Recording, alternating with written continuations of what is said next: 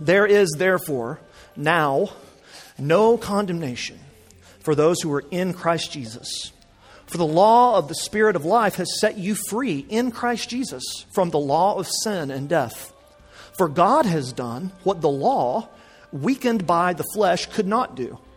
By sending his own Son in the likeness of sinful flesh and for sin, he condemned sin in the flesh, in order that the righteous requirement of the law might be fulfilled in us who walk not according to the flesh, but according to the Spirit.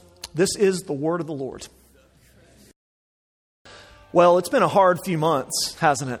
It's been a hard few months. That goes without saying, but I'm saying it anyway. Um, and uh, in the last few months, we, I don't know about you, but I've often felt like I'm trapped in Groundhog Day, you know, with Bill Murray, living the same day over and over again and not knowing when it's going to end. And, and this quarantine season has certainly brought in my life a lot of my failures uh, into sharper relief. Uh, it turns out that when you spend a lot of time with your family, you realize how jacked up you are and uh, what a mess your life can be. And, and in times like this, you know, I think all of us can fall into some really unhelpful spiritual practices and spiritual postures. And uh, certainly during this season, I've wondered in my head, I wonder what God thinks about me. I wonder what God thinks about me. Maybe you've done the same thing. Maybe you haven't even done it consciously, but it's affected just your spiritual practices. Maybe you've asked, what does God think about me continuing to struggle? Continuing to struggle with the same things over and over. What does God think about my failures? What does God think about my past indiscretions? When I mess up and, and I go to God what do I expect God to say? That's something I want you to consider this morning. When you mess up and you know you messed up and you go to God, what do you expect God to say? You know, oftentimes in my life, here's what I expect God to say I know you messed up, Luke. That's why I gave you the Ten Commandments. I gave you the Ten Commandments so that you can show me that you love me. Now, get back out there and try a little bit better to be obedient, and we'll see if you mean it this time, Luke, when you tell me that you love me. That's often the way I think God relates to me. I bet that's the way you think God sometimes relates to you. But here's the good news for you this morning the gospel does not say that to us. In the gospel, God does not say, do better next time. God rather gives really, really magnificent grace. God really is near to weak and hurting and sinful and wounded and broken people. That's good news because every single one of us fall into that category. And you know, isn't that what we really all want from God? We don't want a God who ultimately is just our judge and lawgiver. We want a God whom we can experience his love. Listen to what Frederick Buechner in his book, The Magnificent Defeat, writes. He's one of my favorite authors. He writes For what we need to know, of course, is not just that God exists, not just that beyond the steely brightness of the stars, there is a cosmic intelligence of some kind that keeps the whole show going, but that there is a God right here in the thick of our day by day lives who may not be writing messages about himself in the stars but in one way or another is trying to get messages through our blindness as we move around down here, knee deep in the fragrant muck and misery and marvel of the world. It is not objective proof of God's existence that we want, but the experience of God's presence. That is the miracle we are really after, and that is also, I think, the miracle we really get. That's the point of Romans 8. And that's what we start studying today. Romans 8 is the pinnacle of Romans. And if Romans is the pinnacle of the Bible, then that must mean that Romans 8 is like the summit of Mount Everest of the Bible. It's like the holy of holies of the Bible. It's probably my favorite chapter in the Bible. And in Romans 8, Paul summarizes everything that he said so far about the gospel, which is the power of God for salvation for anyone who believes it. He also talks a lot about the ministry of the Holy Spirit.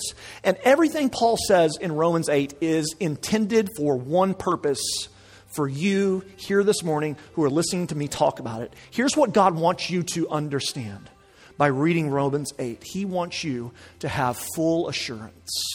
Listen, full assurance that you are loved. Uh, that's what I've prayed for you this week.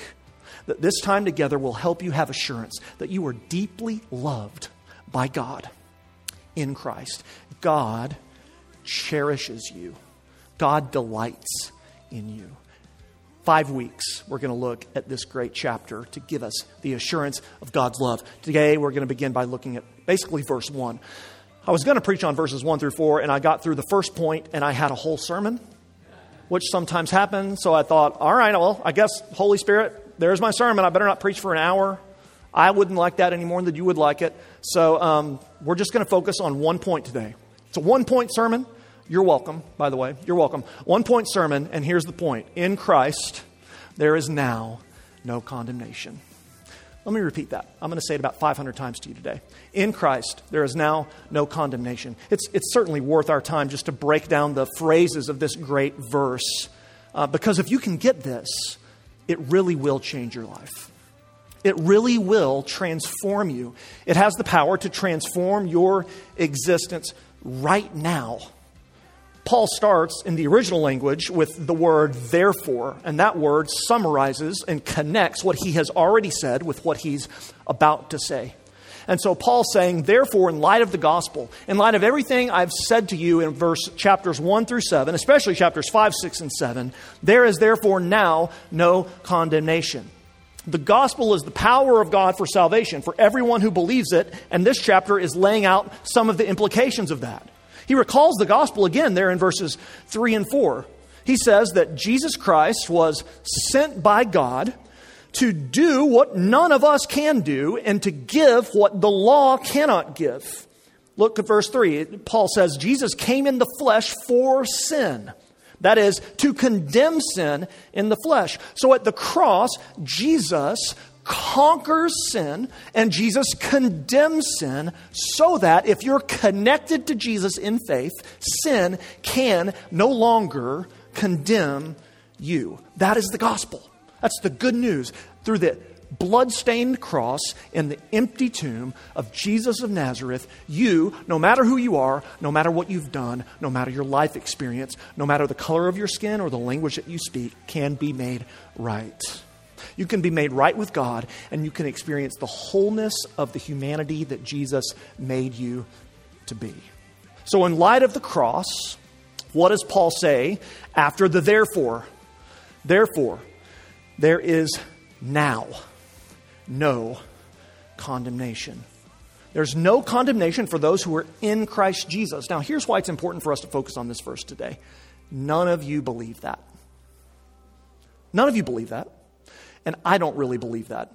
At least not fully and all the time. Because if we did believe it, our life would be radically different. That's why we so desperately need to hear it today. We desperately need to hear it because we still live, even if we're believers in Jesus, maybe even especially if we're believers in Jesus, we still live as if we are under condemnation.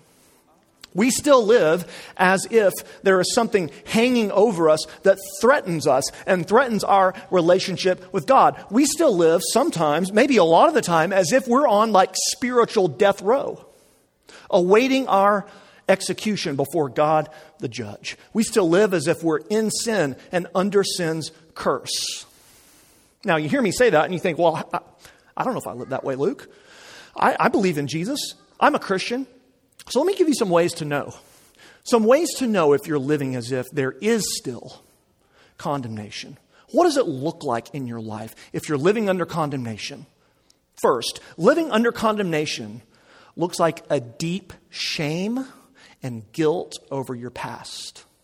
A deep shame and guilt over your past.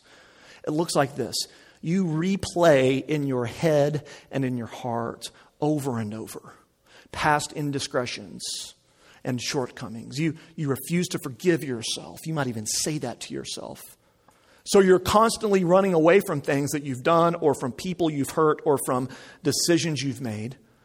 And because you want to forget your past, you maybe drink too much, so you can forget, or you work yourself into oblivion so you won't dwell on it, or you bow up with a steel resolve and with an iron will to never think about those things again, but you feel condemned. You feel condemned. Living under condemnation, secondly, looks like a deep defensiveness and testiness towards people who criticize you a deep defensiveness and testiness. I see all you husbands and wives doing this towards people who criticize you. Uh, you can't handle people calling out your sins and challenging you and asking you to repent. Even if they do that really, really well and gently, you can't handle it because it just destroys you, it wrecks you internally. You already live with this kind of constant sense of dread. And to hear someone criticize you tears down the life that you've imagined for yourself like a castle of sand. I don't know how many of you have seen uh, the movie Inception, Christopher Nolan movie. Really hard to understand what's happening, but these people, Leo DiCaprio and his buddies, their dream, they go into dreams and they steal sensitive pieces of information from people. And when they're in a dream, if the dreamer realizes they're there, like even subconsciously, his mind begins to react. And the dream they're in, the city they're in, and the dream will just start collapsing. And there's a couple of really amazing scenes graphically where um, the city will like literally start rolling up like a blanket. It will start collapsing like sand on the seashore.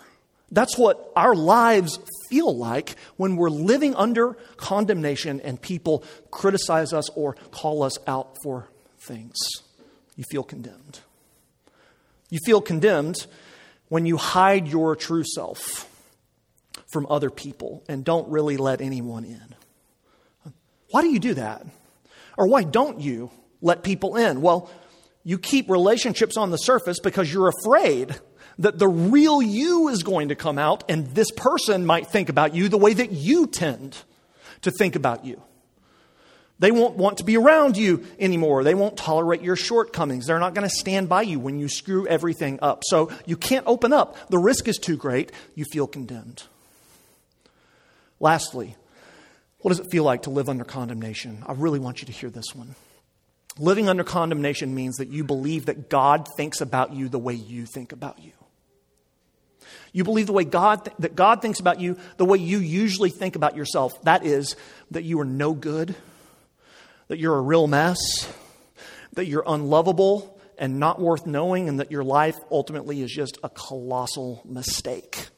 And that can be as practical as the little moments when you drop a glass and it shatters in your kitchen and you say to yourself, I am such an idiot or when you're on the golf course and you've been practicing for six months and you three putt the third hole and you say to yourself, How can I not get better?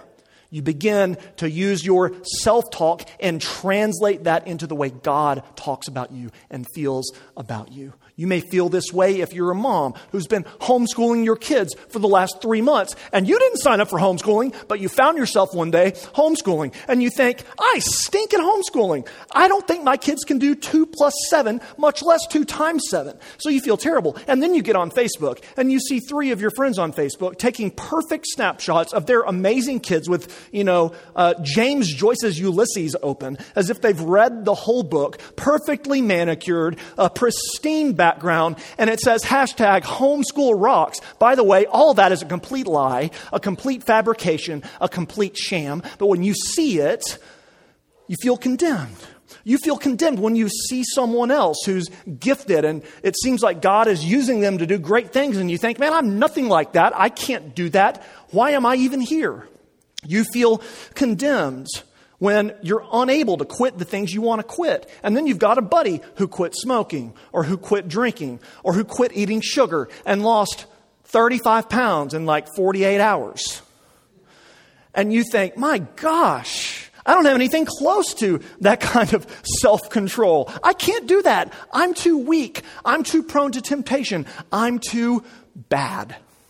And so you transfer your self talk into what you believe God is saying about you. And then you imagine God mentally in heaven as Him looking down on you with, at the very best, At the best, mild disappointment. Just kind of, oh gosh, he did it again. And if you relate to anything that I've said in the last five minutes, if you don't, then you're weird. But I know you do because you're like me. All of us relate to that. All of us feel under condemnation. Then this verse is for you. Because we don't listen to the Spirit speaking through the Word, we listen to ourselves, and so our inner critic and God's voice become the same thing. We feel condemned. So listen. Listen to what God the Father says to you this morning. Listen there is now no condemnation. There is now no condemnation for those who are in Christ Jesus. Right now. Right now, if you're a Christian, you're not under condemnation in any way. Look at the tense there. There's now no condemnation. You're no longer under condemnation. Now, sometimes if you're a Christian, you think, well, I used to not be under condemnation.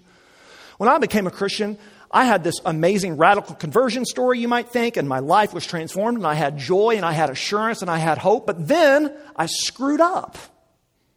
And now I feel like I'm under condemnation again because I messed up big time. We lied or we stole, or we cheated, or we got a divorce, or we destroyed someone's reputation. We failed. So we think I used to not have condemnation, but now I live under the condemnation of my failure all the time. But that's not what this text says. Not if you're in Christ. There's no condemnation. You can't ever come under condemnation again. Condemnation and you will never meet. Never meets. Jesus died for all of your past sins and for all the sins you're committing today and for all the sins that you're going to commit in the future. There's no sin so loud that Jesus' blood doesn't quiet it. Do you believe that? There's no sin so strong that Jesus' blood doesn't overpower it.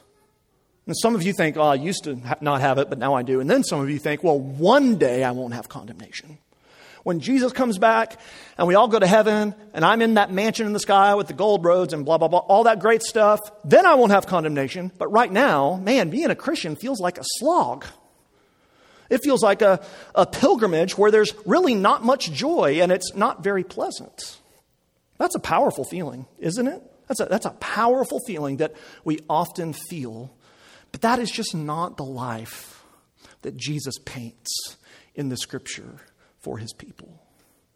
And that's not what God says here through Paul. He says there is now, right now, no condemnation. Uh, if you're a Christ follower, right now, you are loved by God. Right now, because of justification in Christ, God does not count your sin, past, present, future, against you. Right now, God has deep affection for you. Right now, God wants to be with you and near you and know you and experience relationship with you. God says your past cannot condemn you. Your present can't condemn you. And what you're going to do in your future, that can't condemn you either. God says there was no condemnation when you believe for the first time. There is no condemnation now as you believe. And there will never be any condemnation for you ever again. Ever again. Not a little condemnation, not less condemnation, not no condemnation until you screw up the next time. No condemnation. Period. Forever. Again. There's no condemnation. How can that be?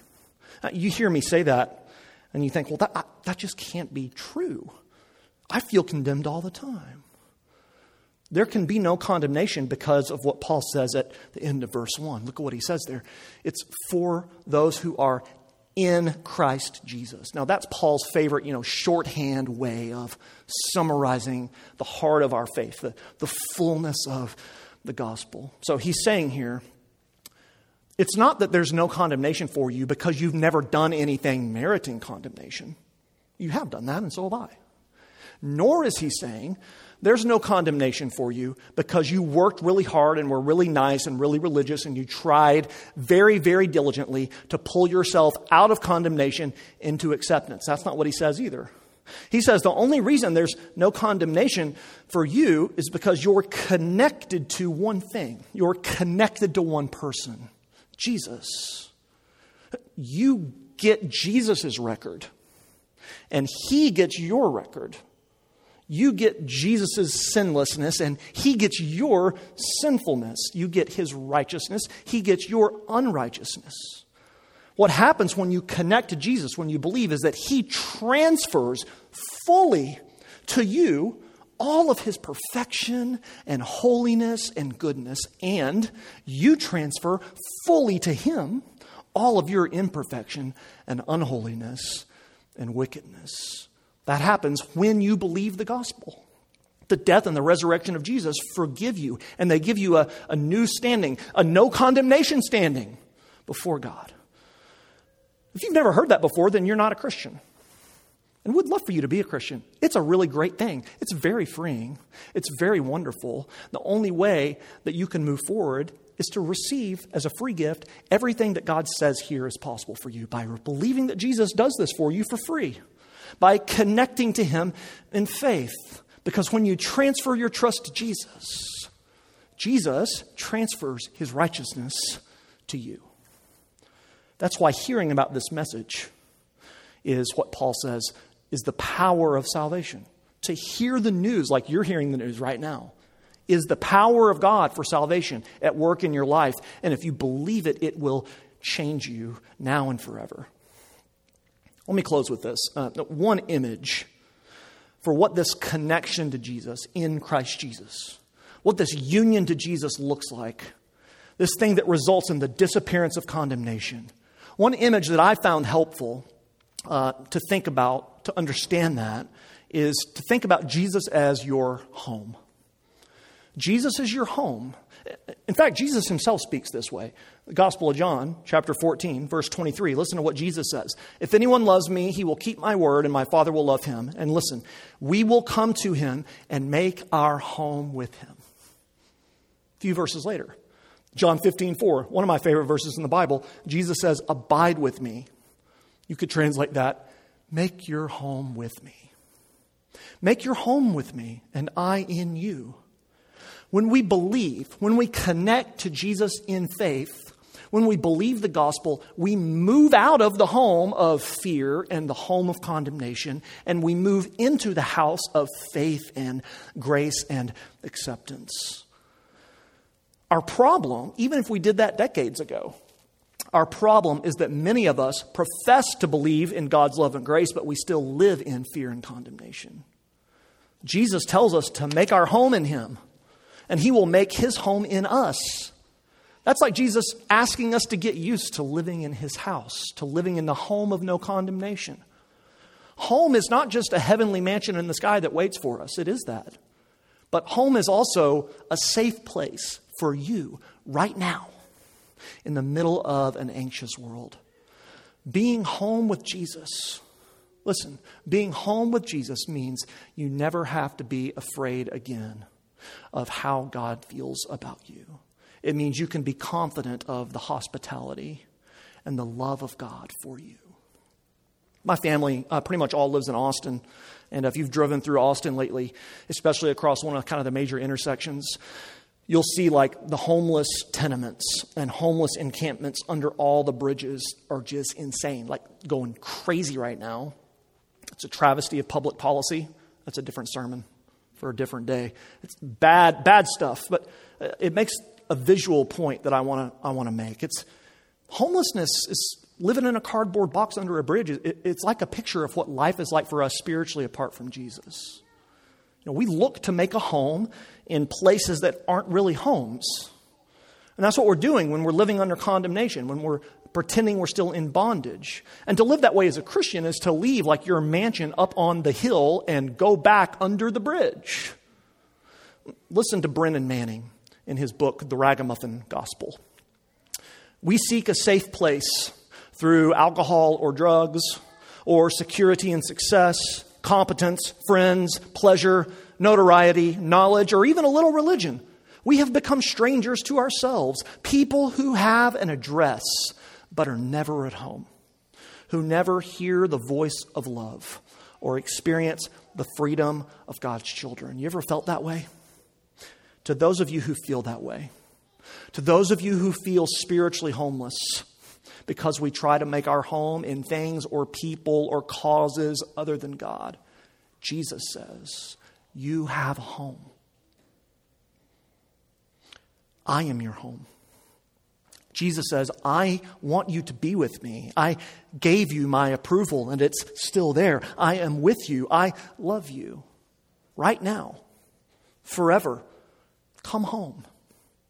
The, the good news of the gospel this is such good news. If you're in Christ, you should never again experience apprehension about the security of your relationship with God or about your eternal future because God has already made up his mind about you. And he is in your favor because you are in Christ. You don't have to do one more thing as long as you live to get God's blessing. You couldn't be more loved. You couldn't be more loved. Take a deep breath and just let that sink in. Let me close with this. Today's Father's Day. Happy Father's Day, dads. A little bit of a Father's Day illustration here, but you can get this even if you're a female or even if you're not a father. Imagine on Father's Day, uh, your three year old daughter.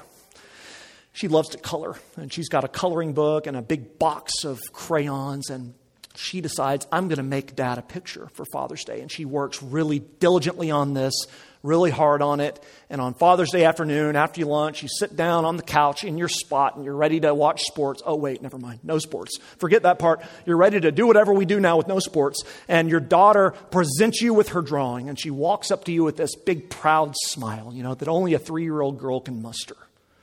And she shows you the picture that she's labored over with just her marvelous beautiful imagination. And, and it's a landscape picture in the tradition of the Impressionists, of course.